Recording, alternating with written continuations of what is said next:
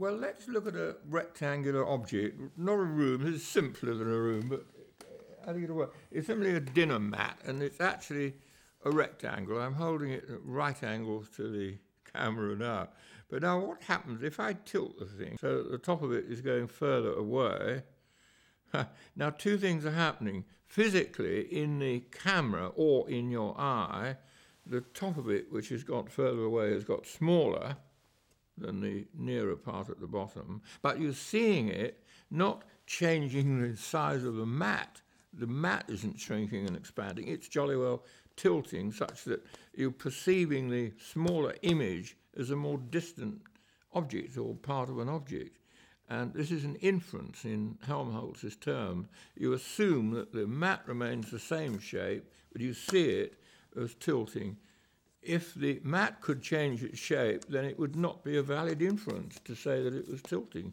So it's all based on assumptions, and Helmholtz recognised the importance of assumptions for seeing. I think one can make a distinction between Helmholtz's unconscious inference and perceptions as hypotheses. The difference really, I think, is this, that the hypothesis is like hypotheses of physics, of science, and it's really extrapolating from known evidence to make a guess which might be a leap or jump to what could be a richer truth than available.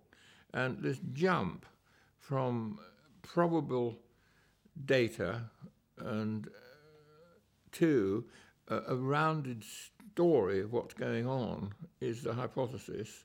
And that involves, I think, a bigger sort of creative leap than the idea of unconscious inference. So I think it emphasises the dynamic nature of perception, the creative nature of perception, that you go from limited data to an amazingly rich experience of the world. This is the point. And that is what I think is captured by the idea of hypotheses, plus the importance of prediction, that hypotheses predict the future. And they predict what is missing in the information around you. They fill in gaps, and all that is important in perception.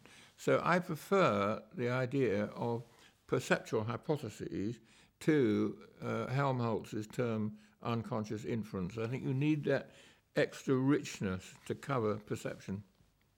I think the perception is a hypothesis. That's exactly what I think. It is a hypothesis. It's a bunch of guesses.